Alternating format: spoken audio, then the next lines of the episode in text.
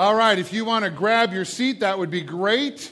And uh, we'll jump into the teaching time. If you've been with us the last couple of weeks, you know that we're talking about uh, disciples, how we can be disciples ourselves, and how we can make more disciples. I shared with you a couple weeks ago the principle of multiplication that is inherent in the Bible, this idea that if we're really going to do what Jesus envisioned Christians doing, it's going to be a matter of uh, me being a disciple, making a few disciples, those disciples making a few more disciples, and so on and so on and so on. Steve told me this morning that was an old Fabergé television commercial. Fabergé, is that right? The shampoo commercial? You remember, and so on and so on. Okay, I'm older than all of you, evidently. Um, anyway, it's a principle of, of, I called it multiplication. My math geek friends have told me it's the principle of exponential thinking, right? Exponential multiplication, whatever, I don't know. But the, the idea is Jesus wants us as disciples to turn this world upside down. You know what I'm saying? And we believe that our mission is to help people reconnect to God. And as we do that, and, and we make more and more disciples, we really can change this world. And I believe that to the core of my soul. And Connect Church, you are changing this community. And as we do the work Jesus has called us to, we can change the world if we're faithful to the principle of discipleship. And so, uh, two weeks ago, I kind of gave you an introduction. I called it a pop quiz, laid out some principles, uh, some broad principles about uh, making disciples. Last week, we talked about what it is to be a spiritual baby and how we can help babies grow in the spiritual development process. Uh, for those of you that missed last week, I owe you a huge apology. Um, our, our podcast got ruined both Sunday morning and Sunday night. We lost both recordings. And so don't give me the stink eye. Wasn't my fault. So we've lost last week's message, but uh, I'll, I'll, try to catch you up in the next uh, couple of weeks and just give you a little review items as we go so you can stay with us. And so today we want to move along and talk about what it means to be a spiritual child and how those of us that are a little further along on the spiritual journey can nurture spiritual children and take them to the next level. So, as we've done the last couple of weeks, I've got this, uh, this graphic here that kind of demonstrates uh, what the spiritual journey looks like. And you can see here that we work, work clockwise around this. Uh, this chart as we grow in our spiritual life. You start really with spiritual deadness. That means you're not connected to Christ, the source of life. But at that moment that you become born again, you become a spiritual infant. And uh, I, I, talked last week that, uh, about the fact that spiritual infants are uh, can, they're ignorant, they're confused, and they're dependent. And so you weren't, if you weren't with us last week, you could jot those, those, those words down. Uh, and, those aren't intended to be insults to those of you that are spiritual babies. It's just the fact of the, uh, the fact of the matter that when you come to Christ, you don't know a lot about what it means to be a Christian. You don't know a lot about the Bible, unless for some reason you've read the Bible uh, a lot, but you just don't know. Uh, most spiritual babies are confusing elements of Christianity with other cultural elements. And, and so that confusion exists when you're a spiritual infant. And then we talked about the fact that spiritual babies are dependent on a spiritual parent. It's essential that spiritual babies are connected with somebody that can nurture them and, and, and, and help them grow in their spiritual life. It's just essential.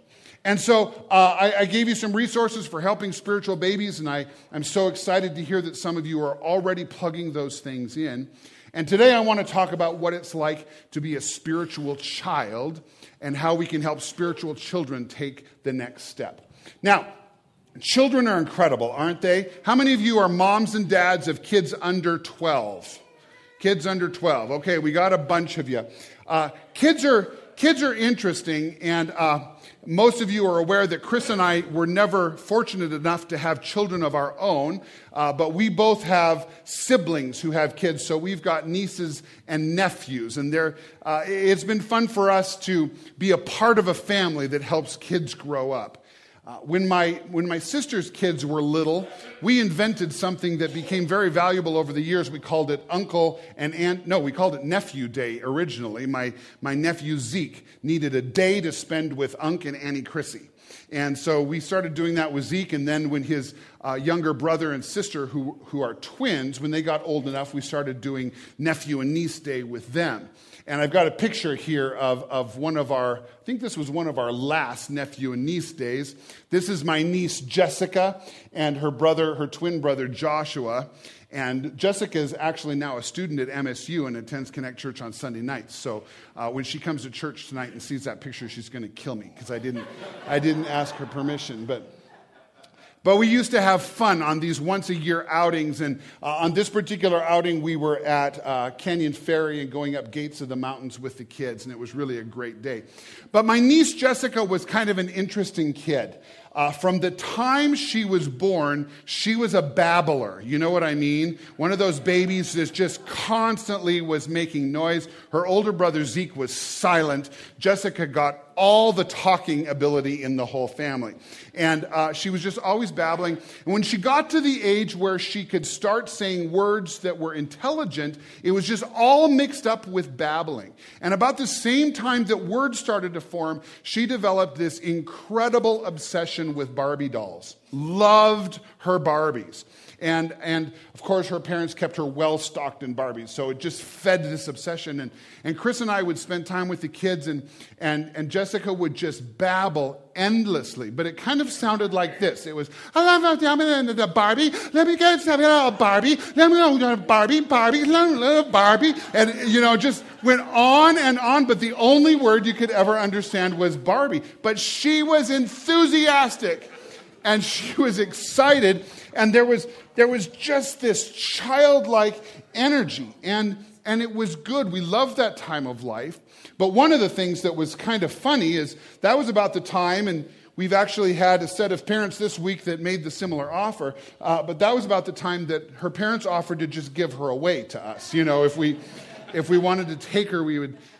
And, and here's, here's what we know about children biologically there comes an age when your kids they're excited, they're talking, they're wanting to take initiative, they're wanting to be independent, but they just kind of drive you nuts, right? And, and, those of you that have kids under the age of 12, it's a challenge sometimes, right? And the same can be true. Oh, 35, all right. Uh, Michelle wants to give away her adult children. Whatever the age, kids are a challenge, right?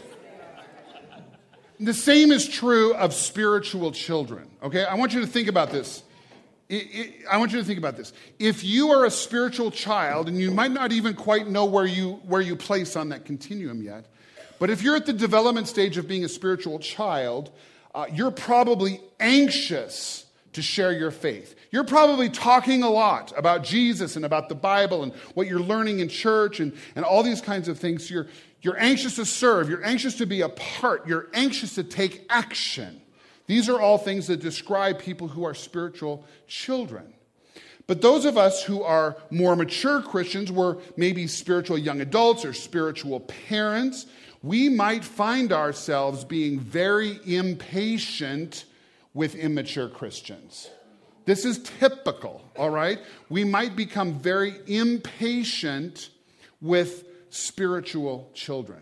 And it's very important for those of us that are a little further along in the spiritual journey to be able to identify the spiritual children in our church family and in our lives, even outside of church, so that we don't get impatient, but we have the skills and the tools to help them along towards spiritual maturity. Okay, does that make sense? You understand where I'm going? And I want to start this morning uh, by talking about another story from the Bible about uh, the disciple Peter. The last couple of weeks, I've used Peter's life as an example. And uh, Peter's great because uh, in the Bible, we can see him developing from infant to child to young adult to eventually becoming a spiritual parent. So last week, when I was talking about spiritual children, I used the story uh, uh, of Peter and his confession that Jesus was the Messiah. And then in the next breath, he was rebuking Jesus because he was he was confused, right? Like spiritual babies are, and he was confusing some of what he knew to be true with the cultural truths around him. Today, I want to take you to the book of Mark, chapter 9, and I want to see something that happened in Peter's life as he was developing uh, as a spiritual person and probably at this child stage. So, if you've got your Bibles, you can open to Mark chapter 9, or I, I love it if you're using Bible software on your smartphone or tablet.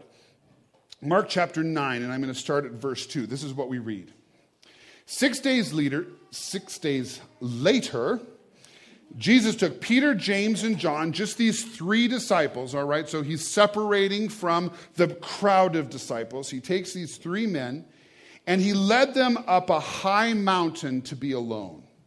And as the men watched, Jesus' appearance was transformed. Now, some of the older translations of the Bible use the word transfigured. Uh, and, and what that word means is that as the disciples were watching, Jesus just bodily changed. All of a sudden, he was no longer a man of flesh and bones, but he was transformed into the God that he was and is. They saw him no longer as a man, but they saw him in his deity, in his godness. And verse 3 says, His clothes became dazzling white, far whiter than any earthly bleach could ever make them. There's that verse I was talking about. And then Elijah and Moses appeared and began talking with Jesus. Now, can you put yourself into this scenario? Can you imagine if this guy that you recognize as a rabbi, the man that you recognize as the Messiah, he's been telling you he's the Son of God, but you're not quite comprehending what Son of God really means? And all of a sudden, you're on a mountain. He changes in his appearance into something that looks like God, and all of a sudden, these incredible historical figures appear and begin talking with him. I mean, this has got to just blow the disciples' minds. Can't you just picture it? And verse 5 says, Peter exclaimed, Rabbi, it's wonderful for us to be here. Let's make three shelters as memorials one for you, one for Moses, one for Elijah. And, and, and he's just babbling. The next verse says he said this because he didn't really know what else to say, for they were all terrified. Okay?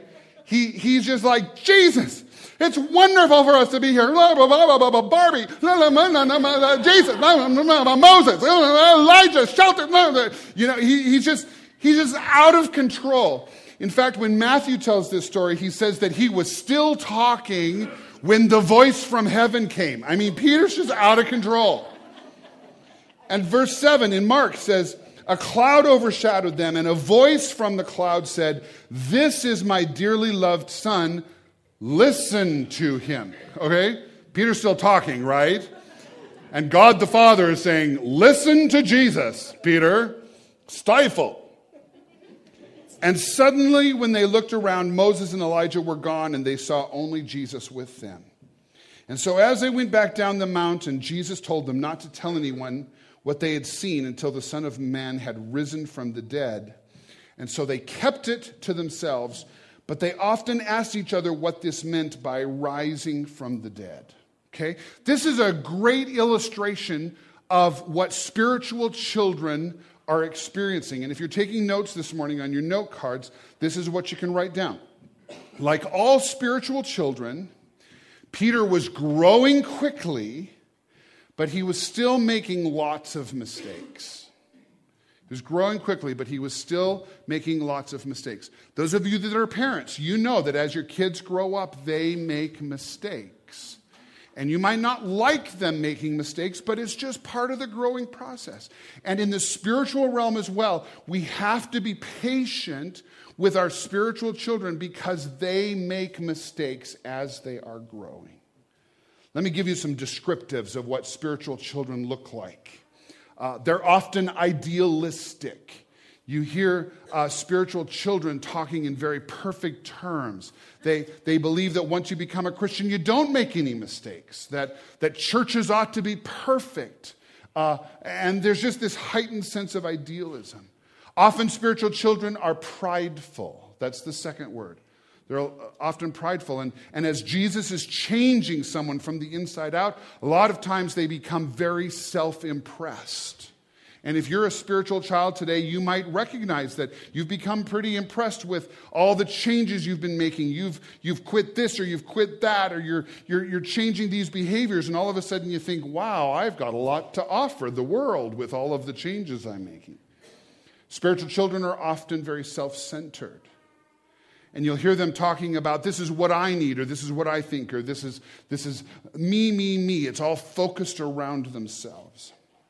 And they become, just like biological children, spiritual children become very independent. And they resist, I'm sorry, interdependent, yes. Interdependent. Thank you for catching that. Uh, and, and, what we find with spiritual children is, uh, unlike spiritual babies who need a parent, spiritual children need a large group of people who are, are, are helping them to grow spiritually. And, and they need a bunch of people that are all contributing to their relationship. Um, last week, I shared some, some statements that you'll hear spiritual babies make. Let me share some that you'll hear spiritual children make. These are some of the clues when you hear people using these phrases, this will clue you in that this is a spiritual child that I'm having a conversation with. You'll hear them say things like this Who are all these people coming to my church? Tell them to go somewhere else. Okay? Uh, if you hear somebody saying that, that's probably typical kind of thoughts and, and conversation of a spiritual child. They'll say things like this my, my small group is not taking care of my needs. Now, when we mature, we realize that when we go to a small group, more important is what I can contribute more than what I can get out of it. But spiritual children are concerned about their own needs and, and they're focused on themselves. That's typical. And that's okay. It's not something we become impatient with. Uh, you'll hear them say this My sister isn't very spiritual. I think God wants me to rebuke her. They might not actually say that with their out loud voice, but you'll see spiritual children doing a lot of rebuking and telling the world just how it is. And you need to think the way I do. You need to experience, you need to read the book that I just, you need to hear the preacher that I just heard. Okay? And, and uh, spiritual children become very aggressive in trying to change the world very quickly. You'll hear this I'm not being fed and I'm going to a church that meets my needs better. And, uh, uh, and I'll tell you, as a pastor, uh, we hear that a lot. It's not just me. Every pastor who's ever pastored a church hears this statement. And it's easy for us to become impatient or offended. I try very hard as a pastor to remember that when I hear this phrase, I'm not being fed, I'm going somewhere else, I, I, I try to remind myself this is somebody who's at the early stages of spiritual development. And it's okay. I try to encourage them to stay here and be fed and learn how to what? Feed yourself, right? Because mature people feed themselves. Children are still waiting for the spoon to be forced into their mouth with a little airplane, right? Uh, and I'll talk a little bit about that more later. So these are some of the phrases that you might hear spiritual children use. Now, here's some more characteristics. You might, rec- you not, might recognize yourself in some of these things. Uh, one of the things we see with people that are in the childhood stage of spiritual development are, are that children believe that feelings are the most important. Everything hinges on the way I feel. And so, spiritual children typically will experience very high highs and very low lows. When they're experiencing Jesus and all of his glory, boy, it's a spiritual high. And then when things just kind of even out, they get depressed because they're not experiencing Jesus anymore. And they start worrying about why those feelings come and go. Kind of reminds me of when I was dating my wife in, in the early years. uh, I kind of had this view of love. I thought love was just based upon how I felt. And when I first met Chris, I thought my heart was going to leap out of my chest. There were just these emotions, and I just needed to be with her all the time. And I could hardly do my job because my head was just, you know. And, and then after a couple of months, all those passionate feelings began to settle into normalcy. And I thought, I'm not really in love. I, I missed it, so I broke up with her. And I did that twice and just about killed her, but she waited for me. Thank the Lord. And, uh, and that's typical of people who are immature, right? Emotion is everything. Uh, spiritual children also lack spiritual wisdom.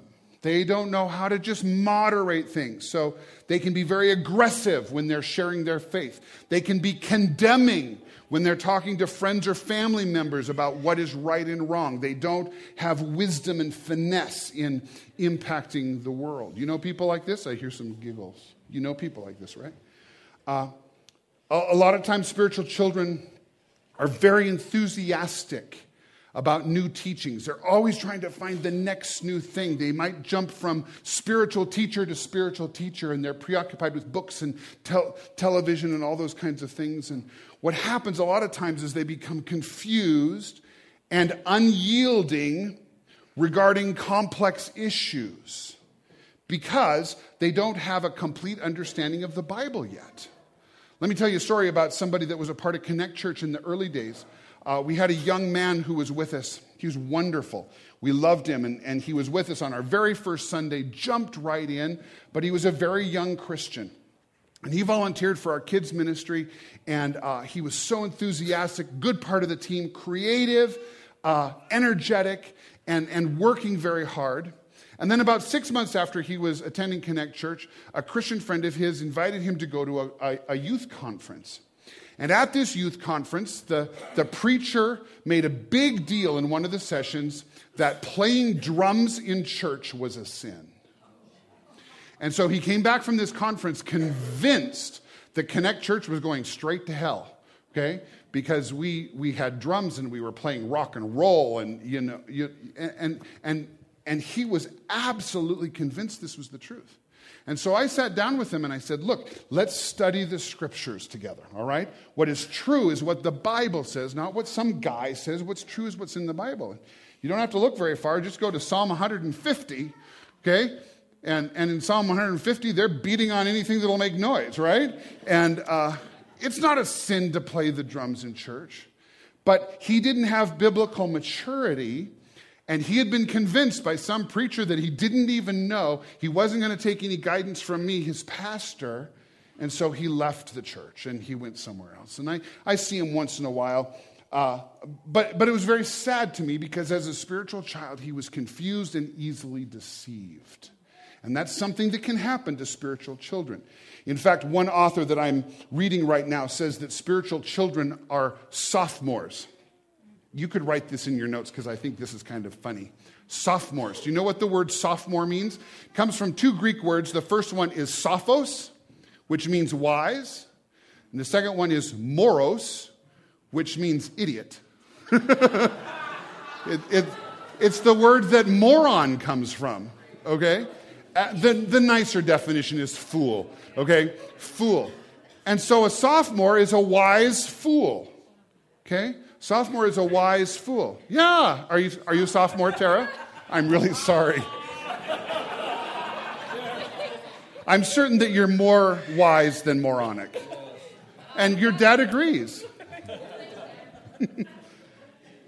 but spiritual children can be like that. They're gaining, do you understand what I'm saying? They're gaining wisdom, but they don't really know how to use it.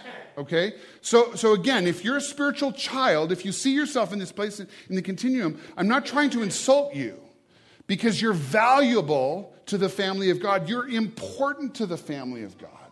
But there's lots more to learn as you develop into spiritual maturity. So you might find yourself being a wise idiot, and that's okay. We'll be patient with you, right? Everybody say amen. Anybody been a sophomore ever in your life? Okay. Do you remember when you did really stupid things? You wouldn't listen to your dad? Okay. I did. Boy, I remember those conversations with my dad, and I was a wise idiot. Okay. Not going to go there. So here's the deal. What do we do with these sophomores in the faith? If you're taking notes, you can write this down. Spiritual children need to be connected to a spiritual family who can guide them to maturity. This is so critical. Spiritual children must be connected to a spiritual family who can guide them to maturity. They need to learn who they are in Christ. I'm working with a college student right now who doesn't know his identity in Christ, and I'm giving him resources to help him. They need to know how to have a relationship with God. It's more than just an experience, it's a day to day relationship. They need to learn how to have a relationship with other people because a lot of times people who, who come to Christ, they don't know good relationship building principles. They don't know how to love. They don't know how to forgive. They don't know how to be gentle and nice and kind and, and overlook a fault. They need to learn how to feed themselves. That's a big one for spiritual children. Bottom line is, they need a spiritual family who can give them all of these tools for spiritual maturity. Are you with me? Let me take you to a, another passage of Scripture that illustrates how important this is. Acts chapter 2 talks about the early experiences of the church as, as it was coming together. And, and this is up on the screen. You don't have to turn there unless you want to. Acts chapter 2 says this. And, and I want you to see here, I've underlined all the, all the words in these verses that talk about uh, the spiritual family says all the believers devoted themselves to the apostles' teaching and to fellowship and to sharing in meals, including the Lord's Supper, and to prayer. A deep sense of awe came over all of them, and the apostles performed many miraculous signs and wonders. And all the believers met together in one place and shared everything they had. They even sold their property and possessions and shared the money with those in need. They worship together in the temple every day. Wow, how'd you like to come to church every day? And they met in people's homes for the Lord's Supper. So they were meeting as a big group and they were meeting as a small group. Uh, and, and, they, uh, they shared their meals with great joy and generosity, all the while praising God and enjoying the goodwill of all the people. And look at this each day, the Lord added to their fellowship those who were being saved. Can you imagine what would happen to this town, this county, this state, if every day people were being added to Connect Church because we got this disciple thing? These people got it. And they were making disciples and they were guiding people through the process, and people wanted what they had. It was like wildfire. And in fact, if you think about it, this all happened 2,000 years ago. We're Christians today because of the fire these Christians started. And God willing, we can make such a difference that if Jesus doesn't come in our lifetimes, that hundreds or thousands of years from now, people will look back and say, Connect Church changed the course of history. Why not? If we get this. If we get this. So let me give you some some practical helps for how to guide spiritual children. How do we guide spiritual children? Uh, this week, as I was studying, I came across a, a, a YouTube video that's pretty cool. And a, a father took pictures of his son every day for four years and uh, he put them together so you could see in time lapse photography uh, how he grew and developed. I, I, just think this is really incredible. Four years of a baby's life in what is it, 35 seconds or something that we see him come uh, to be a four year old. Isn't he cute? That was a lot of work on some dad's part, right? But can't you see him just growing before our eyes and developing into a little man? It's just kind of cool. Those eyes are the same in every picture, aren't they? But here's what happens sometimes spiritual children can get stuck at some stage of the spiritual growth process. We get stuck.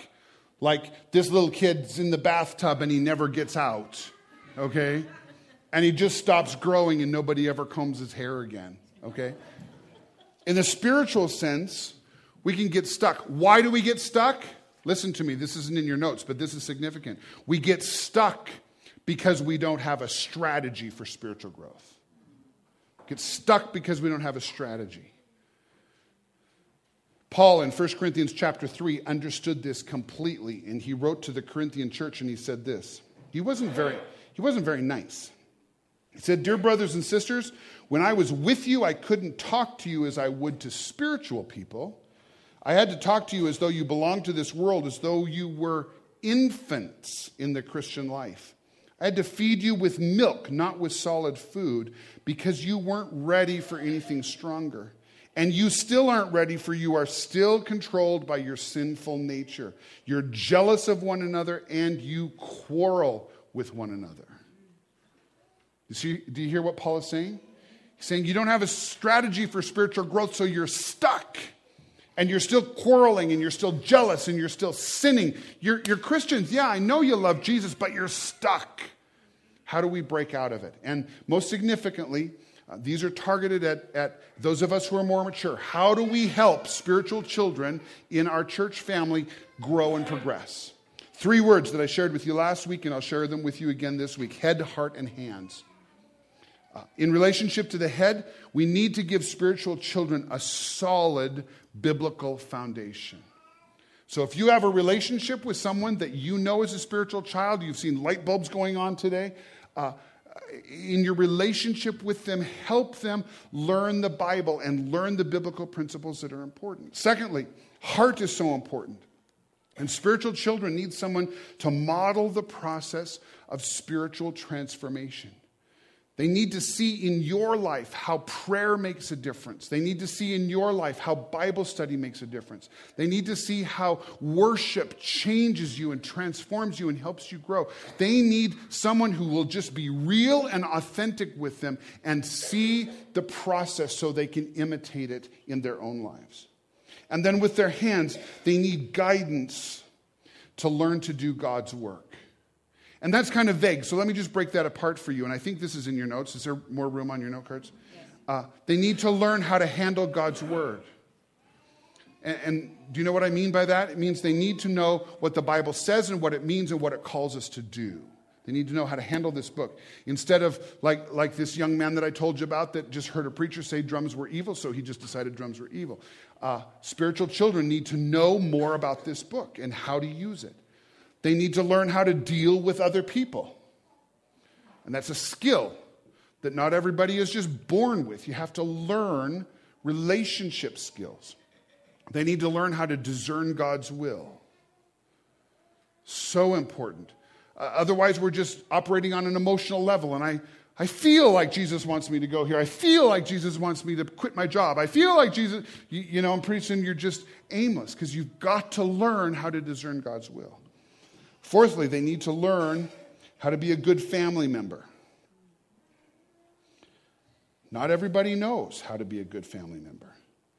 Uh, fifthly, they need to learn how to witness. And lastly, they need to learn how to be involved in the church. One of the things we talk about from time to time, and probably not often enough, is the principle of apprenticing in ministry. How do we demonstrate to people what it means to serve and how to lead well? Uh, Pastor John has been apprenticing Victoria for the last eight months, and he's done such a good job duplicating worship leading principles into her life. And those of you that have been with us for this period of time, you've seen Victoria grow and blossom and become extraordinary. Uh, that's modeling what it means to serve and to lead.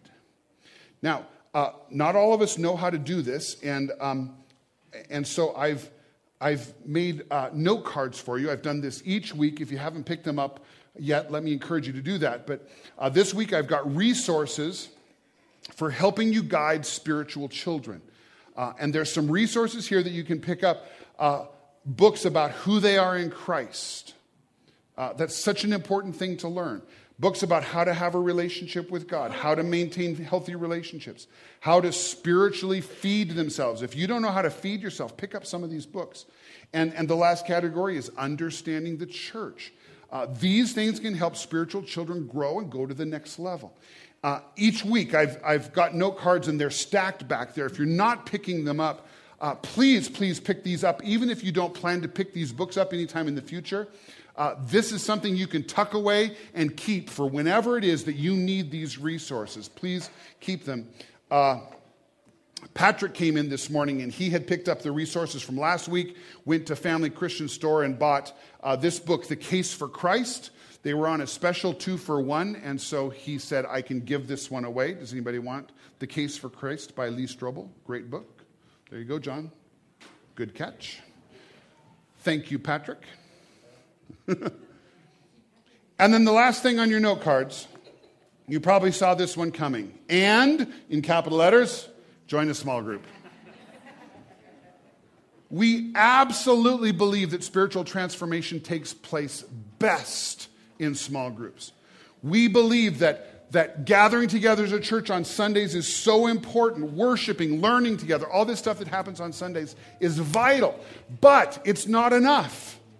Please plan on being a part of a small group. I shared with you last week that Shoni and I have a goal of having every single person who makes Connect Church their home church, uh, that, that they will be in a small group. And I hope that you'll consider it.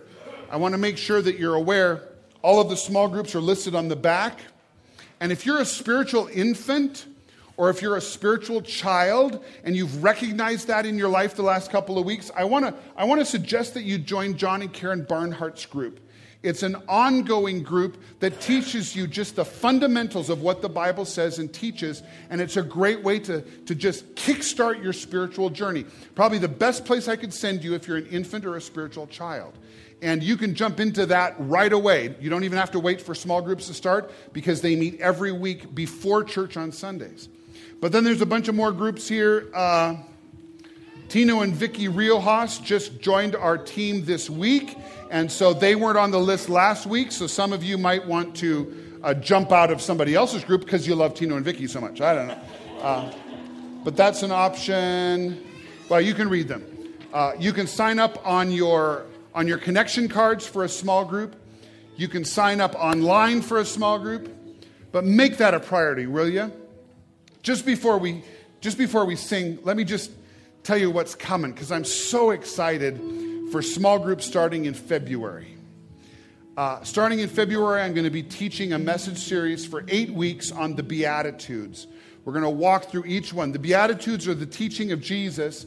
He started with, Blessed are the poor in spirit. And each one of the Beatitudes takes you on a progression from virtue to virtue to virtue, building character into your life. And they build on one another. So by the end, you're like spiritual Goliath, okay? Just, you're just huge, big muscles, okay? We'll be doing that for eight weeks. And this is what's going to be cool is in addition to the Sunday messages, our small groups are going to be going a little bit deeper in those Beatitudes. And so Shoni and I are working on developing uh, studies for the small groups. This is all happening inside Connect Church. We're not getting sources from outside. So we're, we're going to be uh, providing resources for small group leaders. Pastor Bruce is providing daily devotionals for each one of the, the Beatitudes. So every day, five days a week, you'll have something to read and verses to go a little bit deeper with the study that I've taught on the previous Sunday. John is providing us with some internet resources if you want to go a little deeper still. And Victoria is providing some worship resources so you can listen to music or meditate on, on poetry or something that will just take you into the presence of God that relates to that topic. So it's going to be eight weeks of accelerated spiritual growth. And I want to encourage you make sure you're in a small group so that you're not missing out on those components. I want you to experience the whole force of what's going to be happening starting in February when our small groups start up. So, yes, sir, Patrick. I just want to add, I mean, the small groups, the learning is great, the fellowship is great, but the relationships that you build are life changing. It makes the, the biggest difference. Absolutely. Could you all hear what Patrick said? Small groups, you'll build relationships that will change your life. And that's what we're trying to do. Okay, we're going to sing. Let's stand together.